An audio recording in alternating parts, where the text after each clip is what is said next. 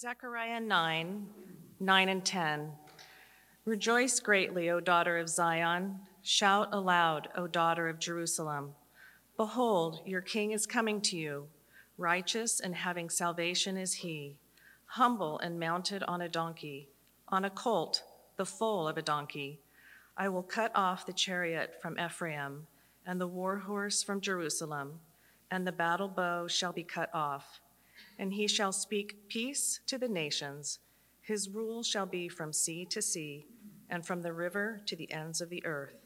This is the word of the Lord.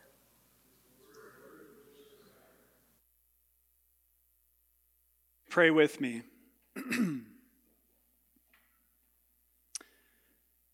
Heavenly Father, we are thankful for this day that you have made.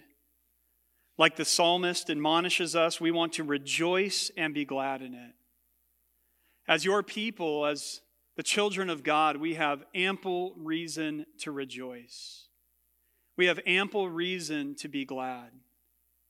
As we think about all that you have done for us, our Heavenly Father, in calling us, in sending your own Son, Jesus, into the world for our salvation, to die on a cross for our sins and to rise again for our justification.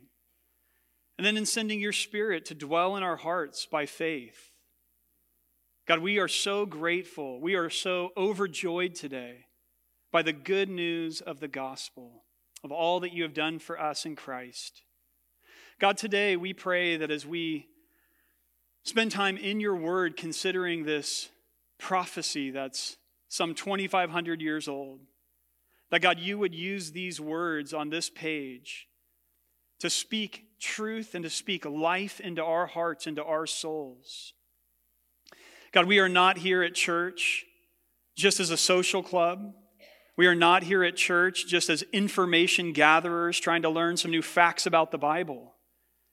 We are here as your people desiring to hear from you and relate to you and desiring to live our lives for you and for your glory and for your kingdom.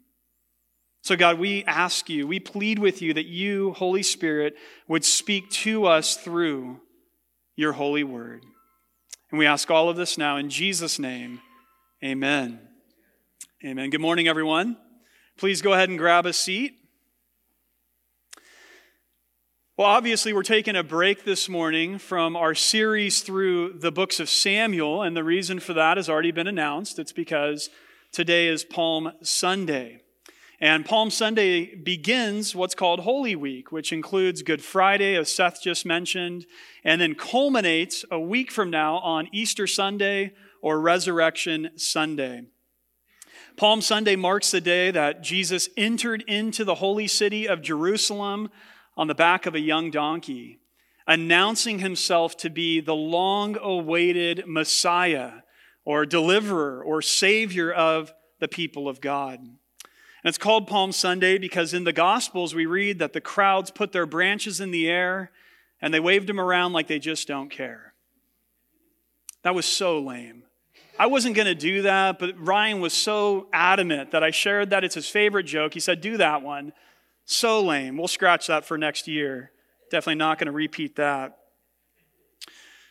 The truth of the matter, though, is that the crowds did wave palm branches in the air. That's why it's called Palm Sunday. And other people in the crowd, they actually laid these palm branches on the road so that the donkey that Jesus was on could pass over these palm branches. And this is why in many churches around the world and across history, people, and often it's the children in the church services, would carry palm branches during this particular service, which, of course, serves as a beautiful and very cool visual, more so in places like Minnesota and not so much here in Santa Barbara. We have our fair share of palm trees here in California.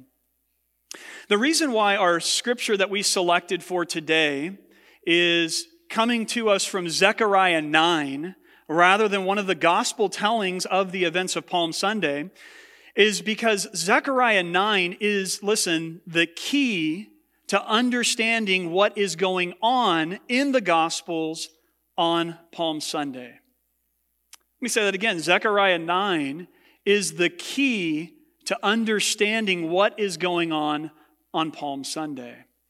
Let me explain. In both Matthew's and John's accounts of Palm Sunday, they directly quote Zechariah 9:9, explaining that Jesus riding into Jerusalem on this young donkey is a fulfillment of the prophecy that is contained here. Here's Matthew's version of Palm Sunday, Matthew 21, 4 through 5, which Pastor Ryan read for us to start our service. It says in verse 4, this took place, meaning the triumphal entry, it took place to fulfill what was spoken by the prophet, saying, and then he quotes directly from Zechariah 9:9, say to the daughter of Zion, behold, your king is coming to you, humble and mounted on a donkey, on a colt, the foal of a beast of burden. So notice that Matthew is looking at these events, as did all the early Christians, and he's saying, look, what we witnessed here is the fulfillment of what was spoken by the prophet. And he's talking about Zechariah. John does the same thing in his gospel. This is John 12, 14, and 15. It says this, and Jesus found a young donkey and sat on it, just as it is written. And he quotes an abridged version of Zechariah 9:9. He says, fear not, daughter of Zion. Behold, your king is coming, sitting on a donkey's colt. What this means for us is that the crowds of people who declared Jesus to be their king on Palm Sunday did so because they interpreted the events that they witnessed as the direct fulfillment of Zechariah's prophecy. And so, as we consider what is said about the coming king here in Zechariah 9, we will gain greater insight into who Jesus is and all that Jesus came to accomplish. In light of this, today's sermon title is The Promised King. Now, the book of Zechariah is a prophetic book. In the very first verse in the book of Zechariah, we read this. It says, in the 8th month, in the 2nd year of Darius, the word of the Lord came to the prophet Zechariah, the son of Berechiah, son of Iddo, saying. So it begins with this announcement that there's a word that's come from the Lord to a prophet named Zechariah. He's a prophet, and this is his prophecy. Now, the ministry of a prophet had two main parts. Most people think of the second part, but there were two main parts to their ministry. The first is that a prophet would generally be raised up by the Lord when his people had gone astray, when they were wayward. So he would be raised up by God to call the people of God to repentance and to renew their faith in the Lord by obeying his word. So they would say, hey, we're in sin. We need to repent and we need to obey God and obey God's word if we hope to experience blessing. The second feature of a prophet's ministry is, again, more of what we generally think of when we talk about prophecy. It's the fact that prophets were given divine insight into future events. Sometimes they were events that were in the near future. Sometimes they were events that were in the distant future. And oftentimes they were given both. But it was somebody who predicted the future. So Zechariah here is a prophet of the Lord to God's people. And he prophesies about 500 years before Jesus shows up on the scene. And Zechariah is ministering during a very interesting time in the history of God's people. A small number of Jews had returned from the Babylonian exile, where God's people were taken to Babylon, and they were removed from their holy land. A small number of these Jews now have been sent back to the Holy Land, and they're in Jerusalem. The city, as they arrived there, was still lying in ruins. The wall of the city had been toppled. The beautiful temple that Solomon had constructed was a rubble heap. Drought and blight had ravaged the land. Judah, at this point in her history, was just a Persian vassal state. They weren't even an independent nation. Not to mention that all the surrounding kingdoms around Judah at this time had leaders who were harassing the people in Jerusalem and were thwarting their efforts at rebuilding and reestablishing their capital city. And so the general mood in Jerusalem when Zechariah prophesied was gloomy and dismal. The people there were asking questions like this: how will things ever get better? How can we ever experience the good that God promised to his people? Who will deliver us and save us from our peril? It's the same kinds of questions that the Jews were asking themselves 500 years later during the ministry of Christ. Instead of being a Persian vassal state, now God's people were under Roman occupation. And they felt terrorized by this. Their taxes were too high, and the people were generally impoverished and poor and needy. And they were asking themselves questions like this: how will things ever get better? How can we ever experience the good that God has promised to his people? Who will deliver us and save us from our peril? And family, it's the same thing that many in our society are asking today. In the wake of last week's tragic shootings in Nashville, where 3 children and 3 adults were killed senselessly, people in our own country are asking, what's wrong with us? How will things ever get better? How can we ever experience blessing and peace on earth? Who can we turn to for answers to save us from our peril? Well, Zechariah answers these questions, and he does it in 2 ways. His first answer is that Zechariah called the people to return to the Lord. This is Zechariah 1:1-4. This is how he begins his prophecy. It says, in the 8th month, in the 2nd year of Darius, the word of the Lord came to the prophet Zechariah, the son of Berechiah, son of Iddo, saying, the Lord was very angry with your fathers. Therefore say to them, thus declares the Lord of hosts, return to me, says the Lord of hosts, and I will return to you, says the Lord of hosts. Do not be like your fathers, to whom the former prophets cried out, thus says the Lord of hosts, return from your evil ways and from your evil deeds. But they did not hear or pay attention to me, declares the Lord. So family, listen, the immediate answer to God's people in Zechariah's day was to return to the Lord. The root cause of their troubles was, listen, their own sinfulness and disregard for God's ways. And the same is true for our day and age. Everybody in America has a theory as to what's behind the violence and the rage and the polarization of our times. Some people say it's the guns, or it's transphobia, or it's a lax criminal justice system, or it's poor parenting, or it's the desensitization of our collective consciences through music and movies and video games, or 100 other things. But guys, we need to understand that in our day, just like in Zechariah's day, the root cause of all of our troubles is our own sinfulness and our disregard of God's ways. All of God's ways are righteousness and justice. If we as humans perfectly lived out God's word, guess what? There would be peace on earth and there would be objective human flourishing.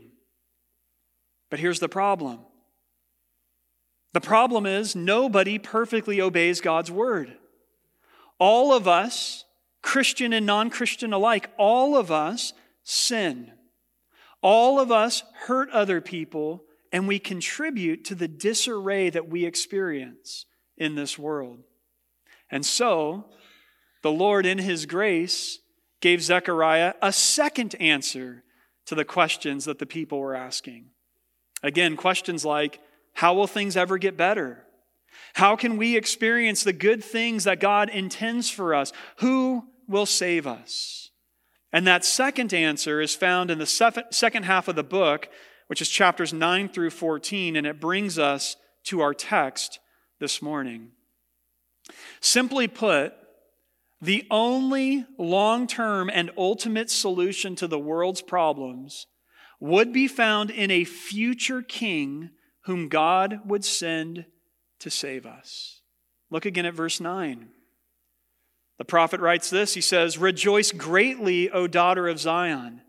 Shout aloud, O daughter of Jerusalem.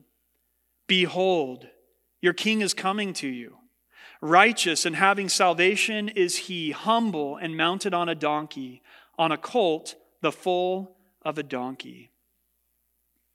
As desperate as the world felt to the Jews in Jerusalem 2,500 years ago, Zechariah says to these suffering people, he says, guess what? There is coming a day that you will rejoice greatly, where you will shout aloud.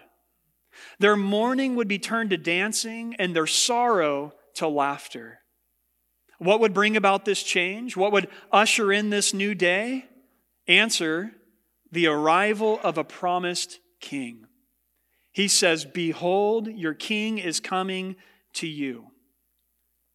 Now let me pause here for a moment and make a few connections for us. We as a church family recently have been studying the books of Samuel.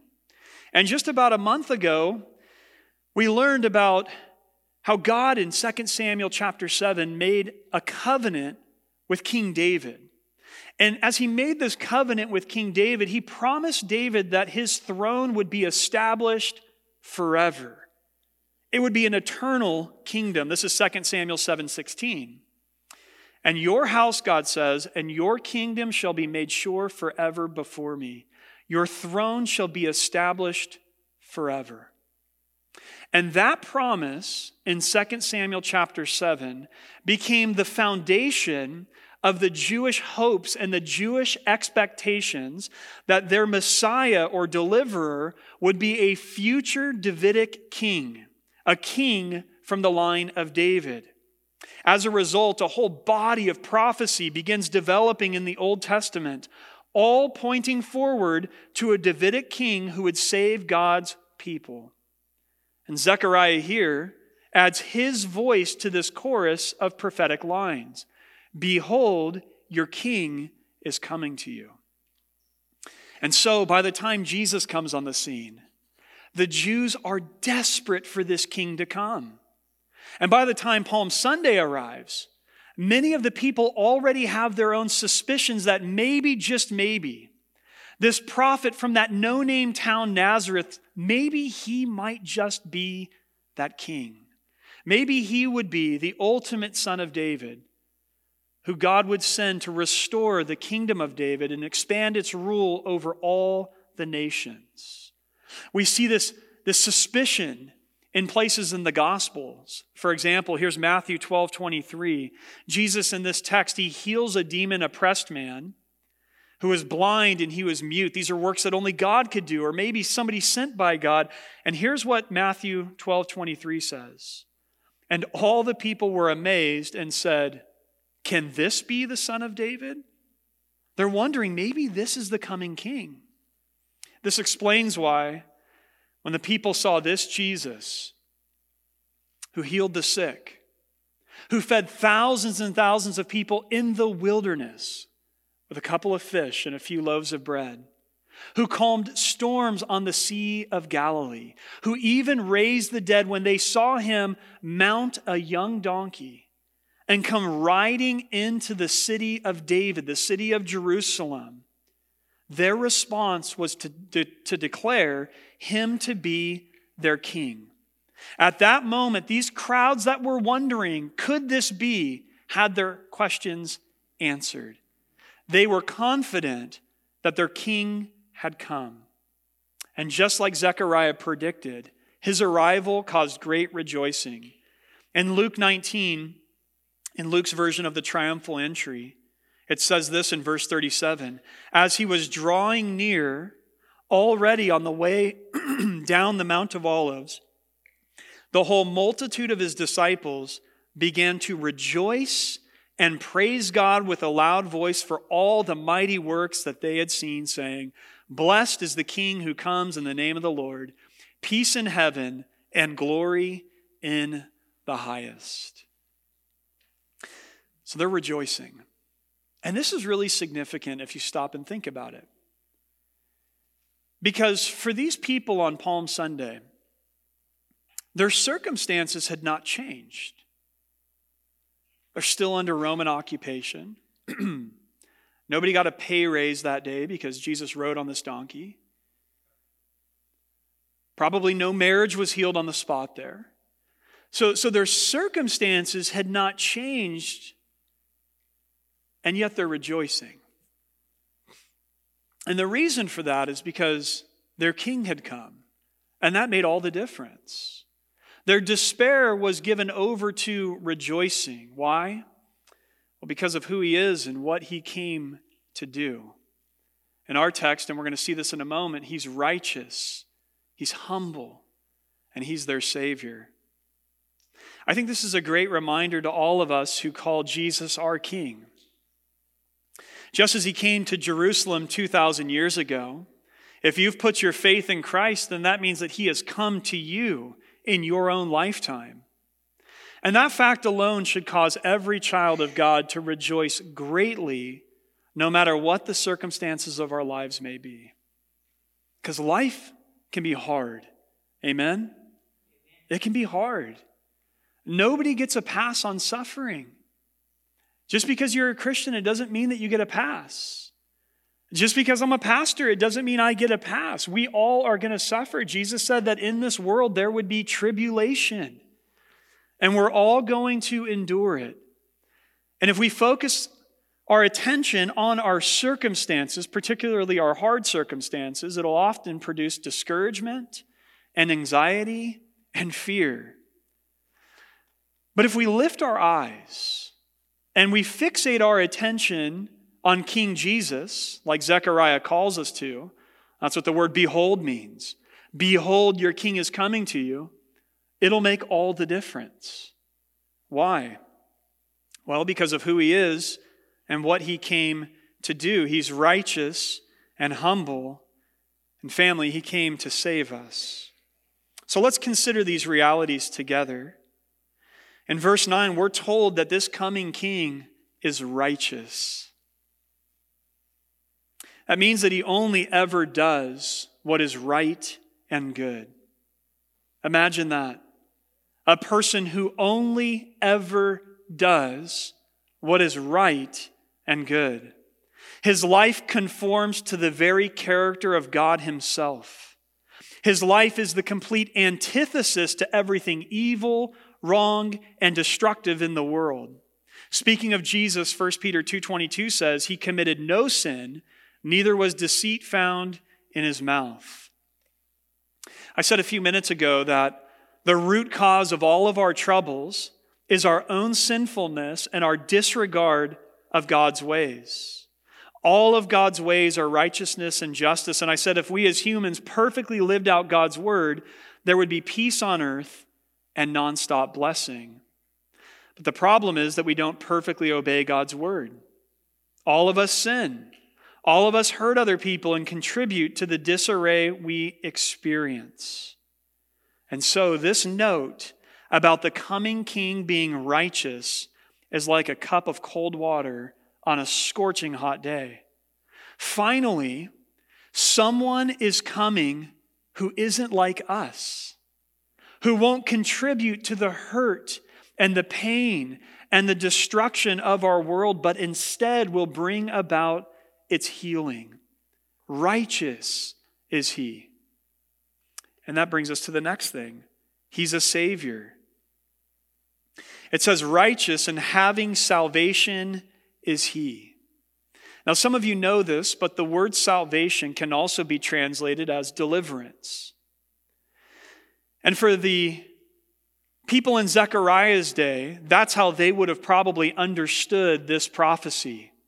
They would have understood that when their king came, he was going to deliver them from their foreign occupiers, and he was going to lead them into a place of blessing and flourishing. And this is the same expectation that people had in Jesus' day. In Jesus' day, they were looking for this very same thing. They wanted a Messiah who could deliver them from Roman occupation, a Messiah who could make them prosperous and safe and secure again. And this is why the crowds cried, Hosanna, when Jesus came riding into Jerusalem. Hosanna means save, we pray, or it means save now. It's saying we want you to save us. We need you to save us.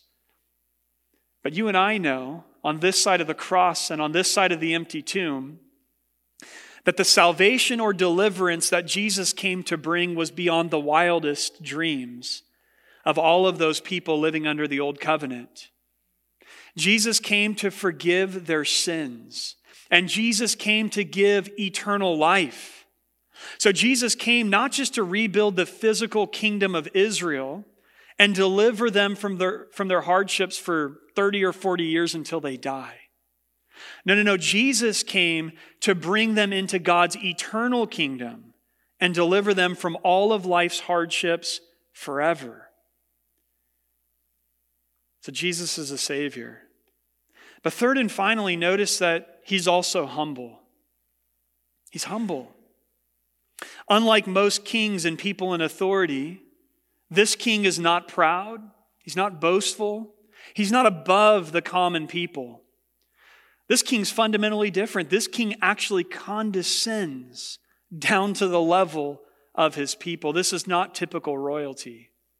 Traveling around in luxury, dressed in the finest clothes, crowns and jewelry dripping off of them, eating scrumptious delicacies at every meal, above the fray. No. This isn't that kind of a king. This word humble can also be translated lowly, and it even carries nuances of being poor and being afflicted. What great descriptions of Jesus. In Matthew 11:29, Jesus tells us that he is gentle and he's lowly in heart, and that he actually invites all of us who are weary, all of us who are ourselves burdened down and lowly and afflicted. He invites us to come to him. He says he's gentle and he's lowly. Certainly the humility of Jesus is deeply comforting to any heart that has truly come to grips with its own sin. An awareness of our own sinfulness brings us low and removes all of our pride. We realize, man, I'm broken. Man, a lot of the problems in my family or in my life are the result of my own terrible decisions and actions and words. And so when we become aware of our own sinfulness, again, it lowers us, it humbles us. And then to think, not only have we offended people around us, but more importantly, we have offended a good God who created us and loves us. It knocks us down, it brings us low, and you and I would never have the courage to approach God if he were distant and removed from us, if he behaved like typical royalty, above the fray, looking down on us. It is only because Jesus humbled himself by coming to you and by the fact that he invites us to come to him that we find the courage to do so. This morning, I wonder if there are any who find yourself hesitant to come to the Lord. Maybe you're not a Christian. Maybe you've always thought that you couldn't approach God. You look at your life and you realize if that Bible's true and what those churches talk about is true, there's no way that I could ever come to God because I've certainly done my share of wrong things. Or maybe you were raised in the church and yet you walked away. You turned your back on the things of the Lord, and actually that makes you even more terrified of ever coming to God. Why would he want someone like me? I knew better and I've walked away. I can never approach God. I love the words in Matthew 12:20, where Jesus fulfills another prophecy. This is from Isaiah. And we're promised that Jesus is the type of Savior of whom it can be said that a bruised reed he will not break, and a smoldering wick he will not quench. That's how gentle Jesus is. I mean, think about a flickering candle, like on the verge of going out. I mean, if you just pass by too quickly, it'll go out. And Jesus is so gentle toward those who become aware of their own sin and their own brokenness, that the way that he handles with us allows that little flame to continue to flicker. It's beautiful. That's the gentle, humble heart of our Savior, Jesus Christ. What an amazing thought. And this lowliness and this humility that embodies this king who is different than any other king, any other president, any other prime minister who's ever lived, was made visible even by the animal that he selected to ride into the city. Right? It's a donkey here in verse 9. Actually, it's the foal of a donkey as compared to a horse. By this time in history, in this part of the world, the horse was the choice animal for kings and rulers. The horse was the advanced military machine. So coming on a young donkey would be like our president ditching the armored limousine and pulling up in a Prius. Okay, no offense to Prius owners out here. But a Prius doesn't exactly communicate strength and power, right? Like that's not, a Humvee, yes, a Prius probably not so much. No, a Prius is different. I gotta be careful because probably a few of you drive Priuses, so I'm gonna really be guarded here, but a Prius is about being economical, right? That's the boast, right? You look at the guy driving the Humvee and you're like, dude, what are you getting, 6 miles a gallon? So it's about being economical and saving the planet, I suppose, as well. So in its own weird roundabout way, I guess a Prius communicates peace. Like if cars could talk, I imagine a Prius saying, I'm a lover, not a fighter. And this is kind of an apt way of describing what a young donkey communicated 2,000 years ago.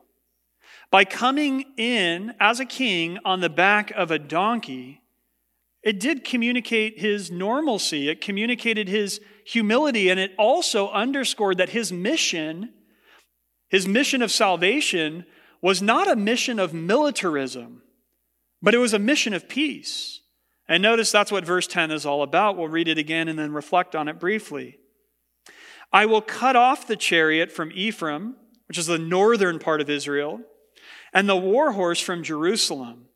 And the battle bow shall be cut off, and he shall speak peace to the nations. His rule shall be from sea to sea, and from the river to the ends of the earth. What a beautiful passage of Scripture. This verse envisions a day where weapons of war are no longer necessary. And King Jesus rules over the entire world. And there's an already not yet dynamic here in verse 10. What do I mean by that? I mean that the things that verse 10 are talking about and are describing are already being fulfilled on this side of the first coming of Jesus to some extent. But they're not yet being experienced and being fulfilled in their entirety. And they won't be until Jesus comes again and establishes his reign of righteousness. See, the Jews expected, as I said, that the Messiah would sit on David's throne and he would militarily destroy all of Israel's enemies. But now, surprisingly, God's people are being told that the Messiah's mission in the world is not one of violent conquest. The chariot, the war horse, and the battle bow, of course, were weapons of war. But unlike your typical king, who would accumulate these weapons and then unleash them on his enemies, what does Jesus do? He cuts them off. Jesus did not take control of an army and destroy the Romans. Jesus cut off the weapons of war from the people of God. The church of Jesus Christ does not advance through violent conquest. No, the church advances through the spread of the gospel. Did you know that the gospel message is called the gospel of peace in Ephesians chapter 6, verse 15? And the reason for that is because the gospel is a message that brings peace between people and their God and brings peace between one another. And through the gospel, Jesus right now and over the last 2,000 years has been speaking peace to the nations. This is why we as Christians are called ambassadors for Christ. What does an ambassador do? An ambassador is a person who speaks on behalf of, speaks for another person, whether it's a king or a prince or a nation. In 2 Corinthians 5:20, we read, "Therefore we are ambassadors for Christ, God making his appeal through us. We implore you on behalf of Christ, be reconciled to God." Paul there is saying that Jesus is using us, God is using us right now to speak to people about peace that they can experience, that through Christ they can be reconciled to God. And reconciliation is a wonderful word that speaks about peace. When two people are estranged and alienated, when they are brought back together, that's called reconciliation. They make peace. And this verse is telling us that God is using you and me as Christians, as his instruments to speak this word of peace, this offer of peace and reconciliation to the world around us. So as you and I preach the gospel, we are being used by God. Jesus is offering peace to his enemies through us. Now, significantly, it is through the spread of this gospel of peace that Jesus ultimately conquered the Roman Empire. In 3 short centuries, the gospel had spread so much throughout the Roman Empire and so powerfully that Christianity became the official religion of the empire. Notice it was not a violent takeover. It was a peaceful takeover. And from that moment on, 1,700 years ago, this gospel of peace has continued to spread onto every continent and throughout almost every nation on earth. The job is not finished. The work still needs to be done. This is why we continue to pray to Jesus to send more laborers into the harvest. This is why we emphasize frontier missions in this church. This is why we have prayer services dedicated to reaching unreached peoples, because the job's not finished. But for 2,000 years, the gospel of peace has been spreading and spreading and spreading. And untold millions of hearts have been subdued by the gospel of peace. And we praise God for that.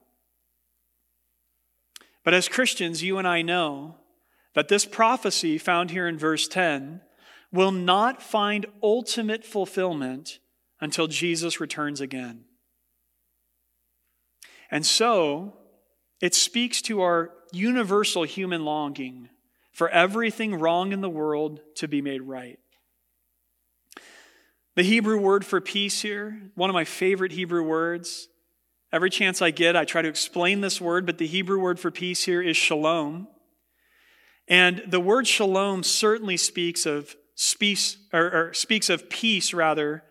from conflict. But its meaning is much fuller. The Hebrew word speaks of completeness. It speaks of the world that we are living in right now being the way that it's supposed to be. The word shalom speaks of human flourishing. And every single one of us, and listen, every single person on earth longs for that. We all long for things to be the way that they ought to be. We all long for things to be just and right and fair in the world. But here we're being reminded in verse 10 that despite all of our technological advances, and we have had many, despite all of our economic initiatives and all of our political solutions, universal human flourishing will only be realized when the Messiah Jesus comes again. We too must cry with the crowds, waving their palm branches 2,000 years ago, "Hosanna," for only he can save us. I want to end this morning with a line from our church's monthly email that I sent out yesterday, and this line is with regard to the tragedy in Nashville this last week. It says, "So while we are crushed in spirit for the families who have lost loved ones this week, and while we're reminded of the exceeding wickedness of the world we live in, we remain hopeful in a God who reigns above it all and promises to one day make all things new. In that day, shalom will fill the heavens and the earth, and all evil will be banished forever by Jesus' reign of righteousness. And so, family, on this Palm Sunday, let us join in the chorus of the crowds on that first Palm Sunday, saying, Hosanna to the Son of David. Blessed is he who comes in the name of the Lord. Hosanna in the highest. Amen. Amen.